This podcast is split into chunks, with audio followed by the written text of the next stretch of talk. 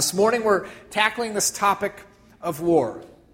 The big framing question is this How are Christians to respond and think about war? It's a significant question because, for uh, really since the, the beginning of time, war and conflict have been the reality that we've lived in. So I found this map online. this is the World Conflict Map of 2012.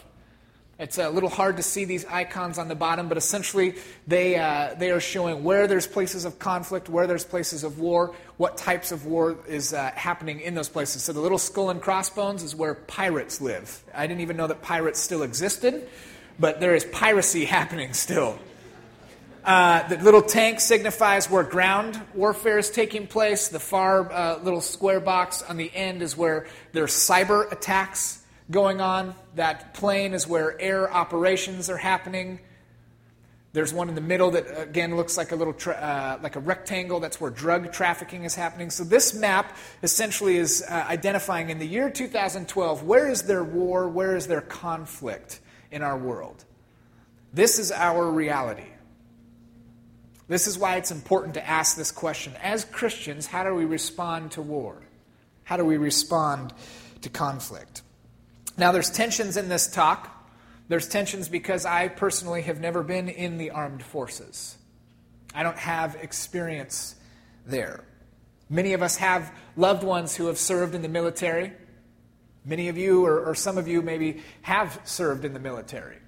And so this is an emotional topic. It's an emotional because we all have people that we know or ourselves have been a part of the armed services. And so there's some emotion wrapped into this is how can we talk about this without offending people? I hope that you hear this morning that my heart is one of humility. Again, it doesn't come from a place where I've actually served, but it comes from a place of prayer. It comes from a place of, uh, of trying to best see what Jesus speaks about these issues. In many ways, I feel like the church has been woefully absent from this conversation. We haven't really educated our people, our communities, very well about how do we think about this stuff? How do we process? How do we theologically think about war, about conflict, about violence? So, this morning, that is the goal. This morning, the goal is to really examine this idea and try to figure out what does Jesus say about this stuff. So, even though there is tension, my hope my prayer is that I provide somewhat of a framework to think about this stuff. We're going to start by first looking at a video. After this video, I'm going to give you a little bit of history. Then we're going to go uh, in, into the scripture this morning. But let me, um, let me put a little disclaimer out there for this video. Uh, first of all, if there are young ears in the crowd, now could potentially be an appropriate time that you might usher them out.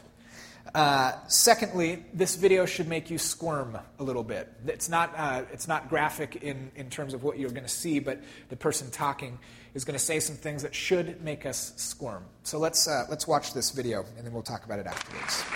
For almost 2,000 years, Christians have been lawyering the Bible to try and figure out how love thy neighbor can mean hate thy neighbor, and how turn the other cheek can mean screw you, I'm buying space lasers.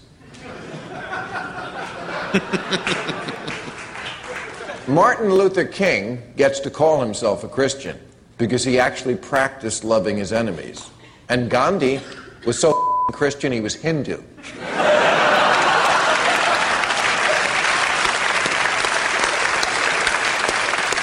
but if you rejoice in revenge, torture, and war, hey, that's why they call it the weekend.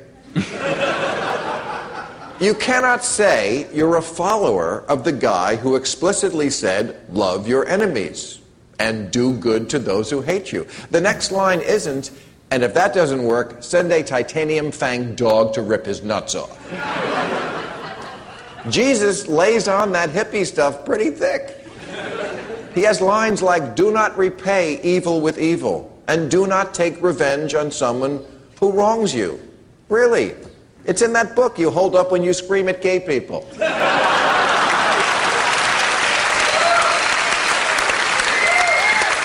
and and not to put too fine a point on it, but nonviolence was kind of Jesus' trademark. Kind of his big thing. To not follow that part of it is like joining Greenpeace and hating whales.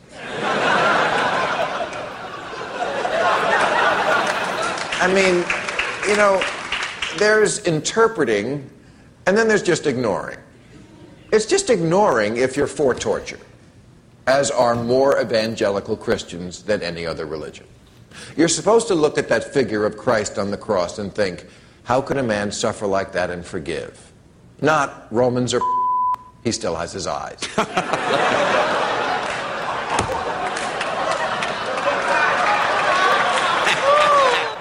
but you see, I can say that because I'm a non Christian, just like most Christians.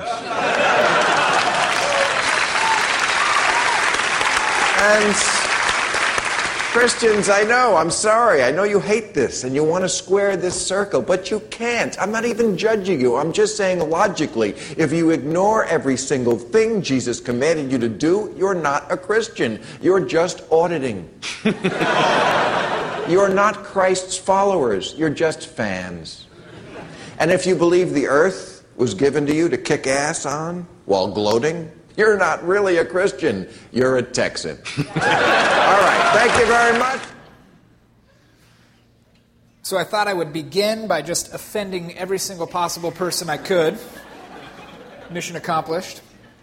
Um, that video is hard for me to watch. I've seen it a number of times. It should make us squirm. We should watch that, and it should cause us to squirm a little bit inside.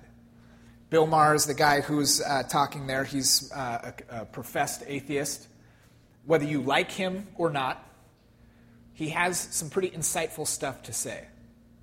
I think he speaks a pretty hard truth, the truth that sometimes uh, we have to be at least honest enough to say, I may need to hear that.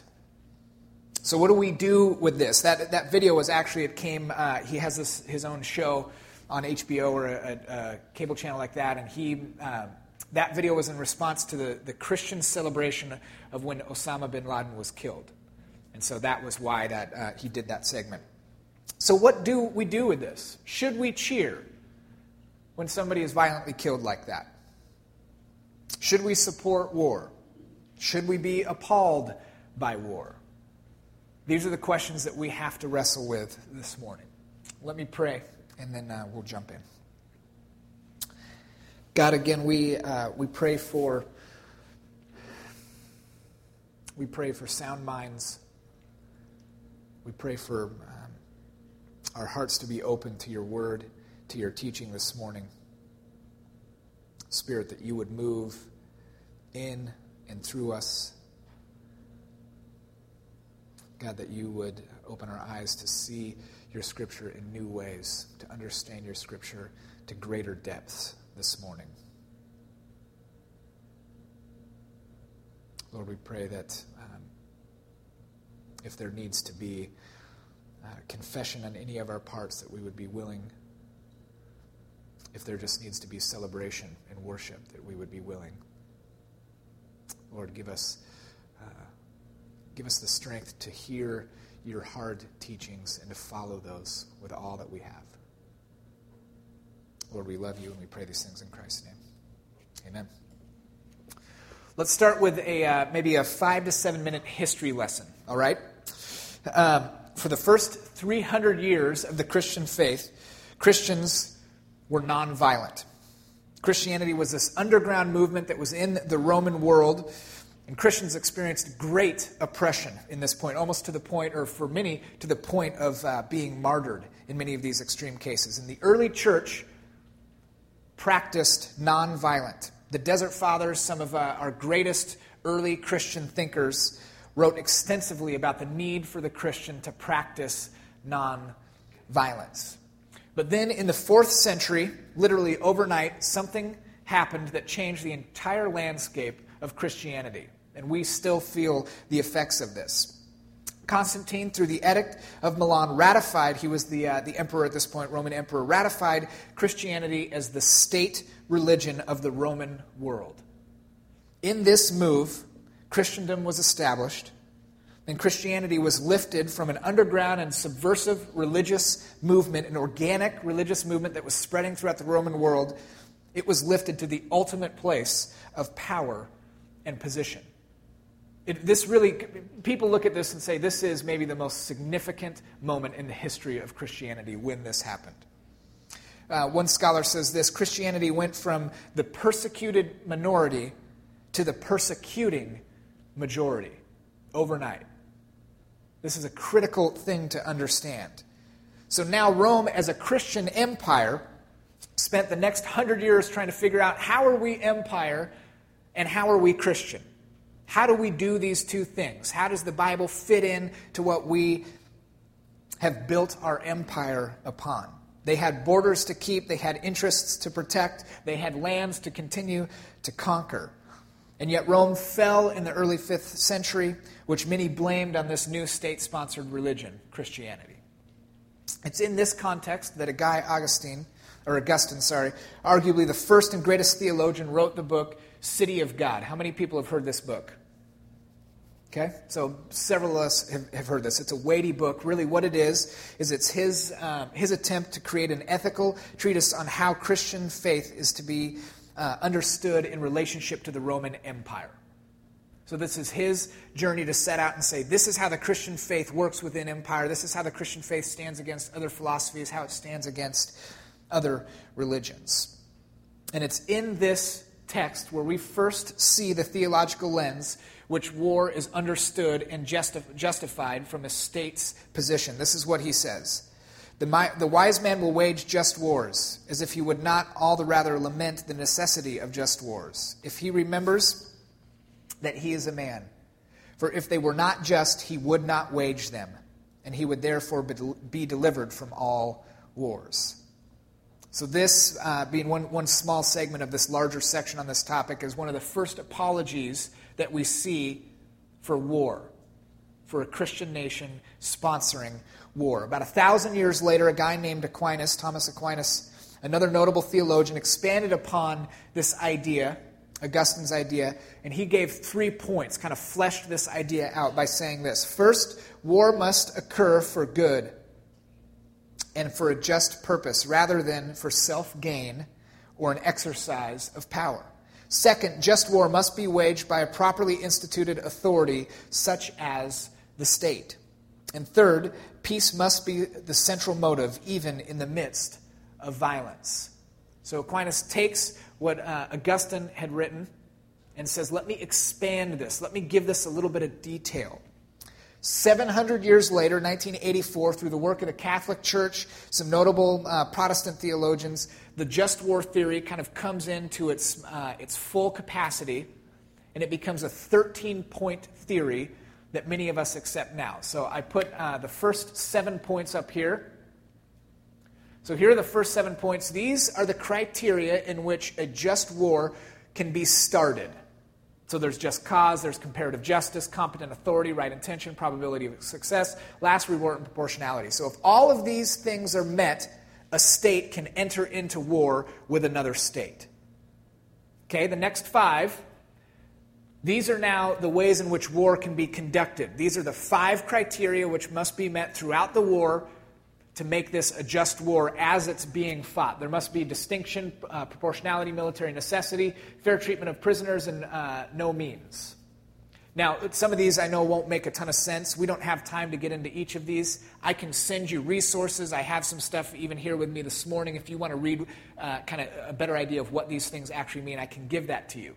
Essentially, what's happened, though, is we have developed a 13 point criteria that can be met that would then lead us into thinking okay, this war that we're entering in, this war that we're currently fighting right now, is a just war. Now, what's interesting about, uh, about the, the just war is one, it's shaped, I would say, most of Christian understanding in terms of this idea of war for the 21st century. That most denominations would ascribe to this, whether you know it or not many denominations have kind of backed this up. Protestant denominations have said, yeah, we can kind of get behind this. Interesting about this theory, though, nobody enters a war, no uh, authority enters a war not thinking that all of these 13 criteria have been met or will be met. Every authority, every dictator enters into a war thinking that they have just cause to go into a war. But these things can be skewed so easily. There's a lot of gray in these criteria. Not everybody ascribes to the just war theory. There has been a, a radical counter movement to this idea. Uh, in the 16th century, a radical movement within Christianity was born in response to the corruption of the Catholic Church. There were many points of difference. One of the most significant being this idea of how do we approach violence? How do, what, do we, what do we understand about war? What is the Christian's response to war? What we call uh, this is this is where the radical Reformation was birthed, and out of this, many people call it the Anabaptist movement. This is where we get the Mennonites, the Quakers, the Church of the Brethren, are some of the, the more notable denominations that fall in this Anabaptist uh, movement. Often called peace churches, they tended to be more separatists by nature. They interpret the scripture in a, in a pretty conservative fashion but across the board, they teach nonviolence. What we now call pacifism is what they're famous for. Many uh, evangelical denominations have gotten behind this idea of pacifism. This is what pacifism is defined as it's the opposition to war and violence, even to the point of allowing self harm rather than to resort to violent resistance. In their most comprehensive statement, fleshing this out, this is what it says Thereby shall also fall away from us the diabolical weapons of violence, such as sword, armor, and the like, and all their use to protect friends or against enemies. By virtue of the word of Christ, you shall not resist evil. So, we have these two extremes. We have just war on this side, we have pacifism on this side, and then a whole lot of gray in the middle. I think the question still stands well, well what do we do with this? Where do I land? Which camp do I get into? Either we believe and we ascribe to the just war theory, the criteria that has to be met, or we journey with the Anabaptists, trying to seek a life of pacifism. I believe there are flat sides to both of these options. Let me start with just war theory. First, it's not biblical. It's a pretty significant flat side. At no place does Jesus lay out this criteria for war. Now, certainly built upon theological ideas, but the theory itself is not a biblical theory. Jesus does not speak about war being a viable option anywhere in the scripture. So we have to understand that the just war theory is a man made criteria created by using a theological understanding to justify a system of organized armed forces to apply violence for specific ends. It is not a biblical idea. Built upon biblical principles, you could say some of those criteria certainly would be, but it is not a biblical idea. And with pacifism, I feel the tension in its propensity to sequester people from the current situations of the world, to create a culture that is disconnected from the oppressed world around them. For too long, this idea of traditional pacifism has been the smokescreen that's allowed many Christians to insulate themselves from the world's problems. I'm a pacifist. I don't have to deal with that. I'm going to kind of remove myself from culture, remove myself from the world of hurt around me. My opinion is that neither of these are viable options for where we sit today. I do believe that there is a viable option, though, and I believe we can read it in Scripture. About nine months ago, I spoke to this idea of third ways, uh, uh this, uh, this concept that a gentleman named Walter Wink has famously written about. Uh, so, some of this, if you were here, you, this may sound a little repetitive, but I think it fits in really, really well here. The third way is the alternative to these polarizing ideas, to just war on this side, to pacifism on this side. Here's what a third way is described as a creative, non-violent response to evil persons or situations. You see, there is two built-in human reactions to conflict. If you've taken a psychology course at any point, you will know this, but when conflict arises, there's two natural human reactions. Either we fight back or we flee away. It's called fight or flight. Those are the two natural human reactions. Conflict arises, we fight or we run away. We either fight back, i.e., just war, or we flee more like pacifism. I believe the third way is the middle ground between that natural human response of flight or fight. This is what Walter Wink says. Jesus' third way is not inseparable counsel to perfection, uh, to perfection attainable only by a few. It is, a, it is simply the right way to live and can be pursued by many. The more who attempt it, the more mutual support there will be in following it. I believe the third way is a better way. I believe it provides a better option for dealing with violence and conflict that is around us. If you want to turn to the scripture, we're going to, we're going to read a section here. It's Matthew 5, 38 through 42. This is what uh, Jesus says. You have heard that it was said, an eye for an eye and a tooth for a tooth, but I say to you, do not resist an evil person. But whoever slaps you on the right cheek, turn the other to him also. If anyone wants to sue you and take your shirt, let him have your coat also. Whoever forces you to go one mile, go with him too. Give to him who asks you, and do not turn away from him who wants to borrow from you. I think this scripture often gets misinterpreted. We read this and we think, oh, well, the Christians should be dominated in all circumstances. The Christians should be uh, avail themselves to be walked over by anyone. But if you properly exegete this scripture, you will see that this is all about these creative, nonviolent ways to stand up against oppression. So let's first look at uh, turning the other cheek. The scripture says this speaks of a person getting struck on the right cheek, which is important. But in order to hit somebody, and you're going to kind of have to put your mind, uh, think about this. In order to hit somebody on the right cheek, you would have to use the fist in your left hand. Culturally, in Hebraic culture, the left hand was only used for unclean tasks. It was never permissible to use your left hand to interact with another human being. It would bring shame upon you, upon your family. And so to strike somebody on the right cheek would mean that somebody would have to use a backhanded slap, which makes a ton of sense in this culture. The aggressor would use a backhanded slap to the victim, which would signify superiority. So masters slapped their servants in this way. Husbands would correct their wives in this way. Parents would correct their, uh, their children in this way using the backhanded slap, the right hand to another person's right cheek. This was a way to establish and reestablish the hierarchy that was in the culture. It was a way to dominate somebody else. So, when struck in this fashion, it was a significant sign of degradation to the victim. But Jesus does not instruct us to fight back. He doesn't instruct us to run away. Instead, he instructs us to turn our other cheek, being the left cheek. Now, again, to receive a blow on the left cheek either meant you would have a backhanded slap from your left hand, which would have never happened. Again, that was uh, impermissible. Or it means that you receive a blow from the fist of somebody's right hand. Probably would have hurt a lot more, but it would have equalized the playing field.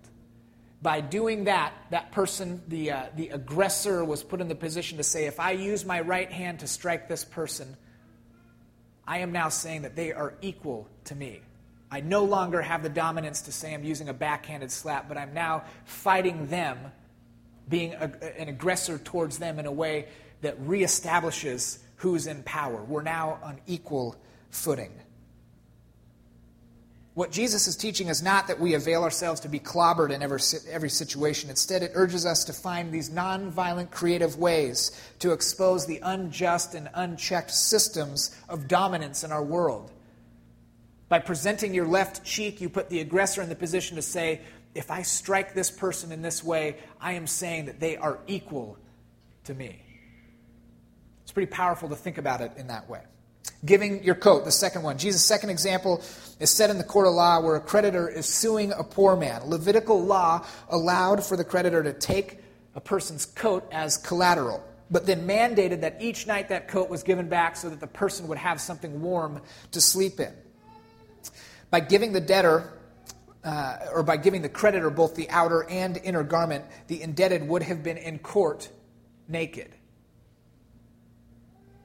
to be forced into a position uh, into a position where the poor was naked in front of other people would have brought great shame upon the creditor. To create a situation where it made somebody or forced somebody to be naked would have been a sign of shame on this creditor. Again, putting them in the position to say, well, now this, uh, the, the outer and inner garment are being offered to me, and if I take them, that will bring shame upon me. It reestablishes this system of dominance. The image of this naked debtor in the courtroom would have unmasked the significant usury that was taking place between the rich and the poor. The indebted saying, You have forced me to be naked. You have brought shame upon your family because of the way that you have been using this system of dominance. Going the extra mile, this last example, Roman law uh, stated that any civilian could be forced to carry a Roman soldier's pack. Any civilian, being a, a Jewish person, could have been uh, forced to carry a soldier's pack. Think about Simon of Cyrene carrying the cross. He was forced into that position. Really, this, this is about forced labor. In choosing to walk the second mile, the non combatant forces the Roman soldier to make the decision Do I allow my pack to be carried for a second mile and perhaps face military punishment? Or do I ask for the pack back? Interesting, because now this soldier has to ask this non combatant, this Jewish person, to say, Can I have my backpack back? You've carried it a mile. If the person continued to walk, this person could be uh, sent to or, or receive military punishment. Re establishing the hierarchical nature of the culture exposing the system of dominance. All of these are creative, non violent reactions to evil people, to evil situations, to violence. There are more. Think about the woman caught in adultery. Think about Jesus' healing of the ear in the garden, Paul ministering to prison guards. These are all ways that creative nonviolence was used to reestablish the dominant system, to place people on equal ground, to expose what was going unchecked. Not only does Jesus give us personal examples, we have real world examples of this. Think about Martin Luther King and the civil rights. That was a third way. Think about Gandhi. Think about Mandela in South Africa. Think about the student in Tiananmen Square standing in front of that tank. These are all third ways where people chose to say, I am not going to let you dominate me. I am standing up for what I believe in in a nonviolent way, and you have to now make the decision what you're going to do. We have equaled the playing ground, and in those situations, violence came to an end. All of these instances reestablished human dignity. Human dignity was restored in each of these examples. Violence was put to an end and the balance of power was equalized. Now, when we come here and we say the question today is about war and the answer I give you is third ways, that may be uh, not enough for some people. Some may be a little unsatisfied that we didn't actually answer some of the questions behind the questions or the elephants behind the elephants. So here's two that I think are important. I'm not going to exhaustively talk about these things, but a couple of things that might be helpful as you go from here, as you continue to process in your group. Many people say, okay, I understand that Jesus was nonviolent, but what about God in the Old Testament who seems like a really violent God? A God who sponsors war a God who uses the Jewish people to kill entire nations. What do you do with that?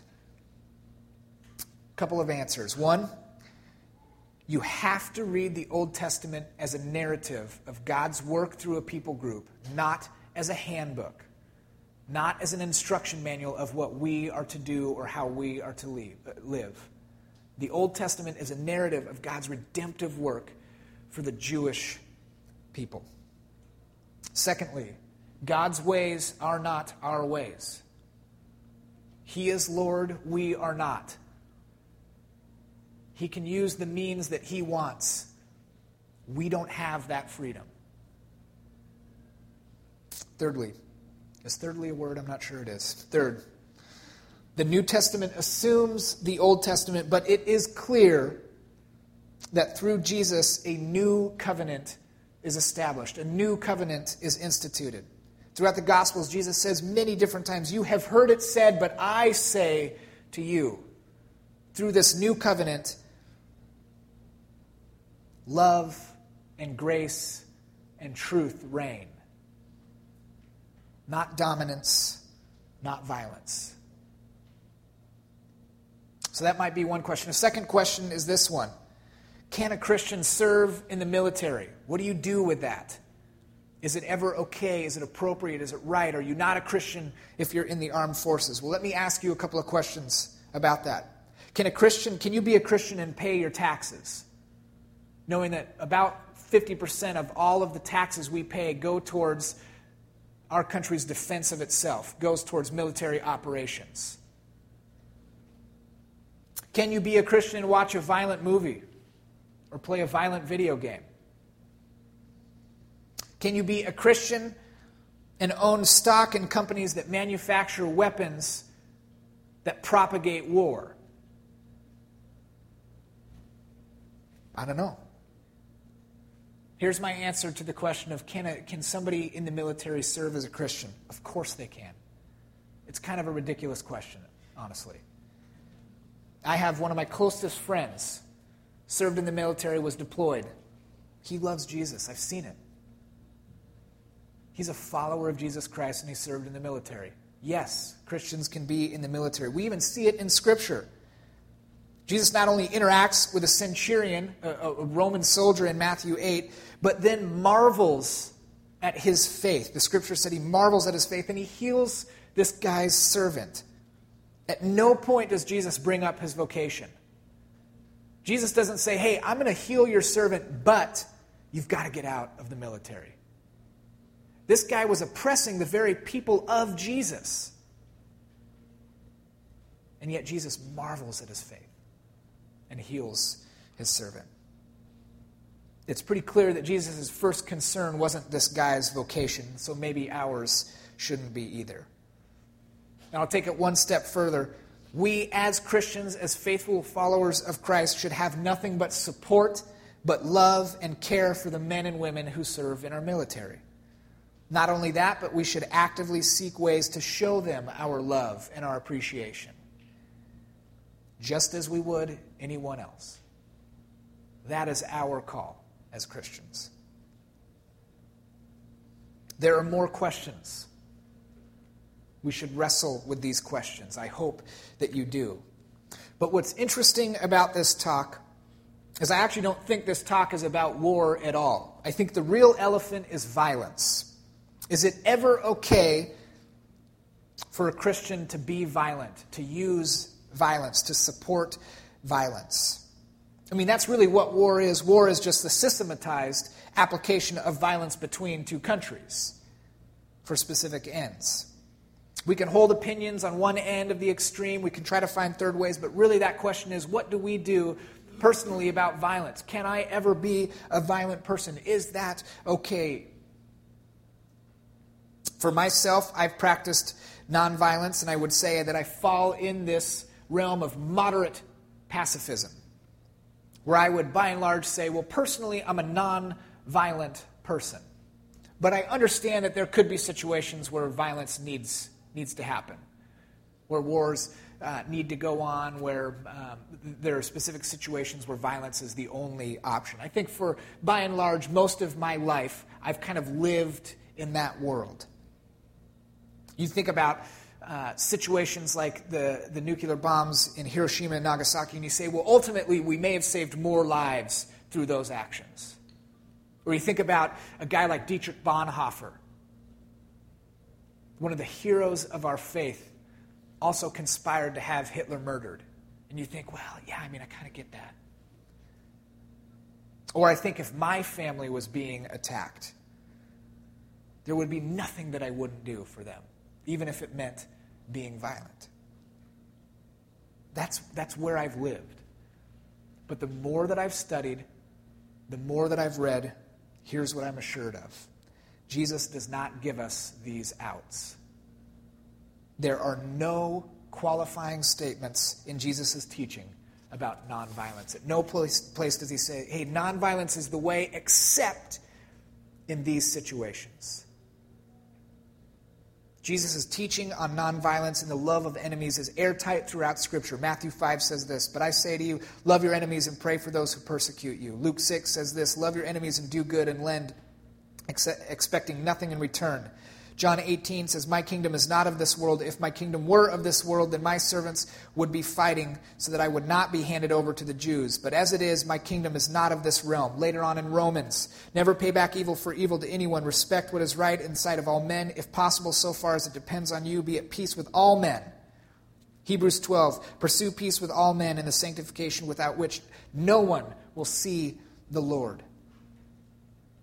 These scriptures just scratch the surface of the different teachings about nonviolence, about our role to pursue nonviolence, about our role to, in, in how we respond to evil and violence. What they all have in common, none of them give latitude to be anything but peaceable and nonviolent. This is why I think that video that I first showed speaks a valuable truth saying that one of the non negotiables of the Christian faith is this idea of non violence. There is no room for the glorification or celebration of violence in Christianity. No room. If we truly love our neighbors and seek to do good to our enemies, then there is no situation where celebrating violence is a faithful Christian response. Walter Wink says this It cannot be stressed too much. Love of enemies has, for our time, become the litmus test of authentic Christian faith. Love of enemies is the recognition that the enemy, too, is a child of God. If our greatest litmus test is the love that we have for our enemies, then I think it's critical that we understand this idea of nonviolence. I think it's critical that we wrestle with this idea of is it ever okay for me to engage in a violent response? Jesus never used violence to hurt another person. Yet, in the same way, Jesus never insulated himself from the oppression in the world that was around him. What he did is find creative, nonviolent ways to respond to the violence in his day. Jesus practiced third ways. I think it's critical that we remember that the greatest third way, the cross of Christ, is what gives us freedom. It is the greatest picture of the third way in the history of humanity, in the history of the world. Jesus endured all of the hate, all of the evil, all of the violence of his culture, of ours, when he took our sin, not fighting back, not running away, but choosing that third way. Accepting on our behalf, suffering on our behalf, providing the third way so that we wouldn't have to. That is the third way. That is what we are called into. This is the God that we serve. This is the God that we love. And it's in His character that we seek to live and be transformed in. Let's pray.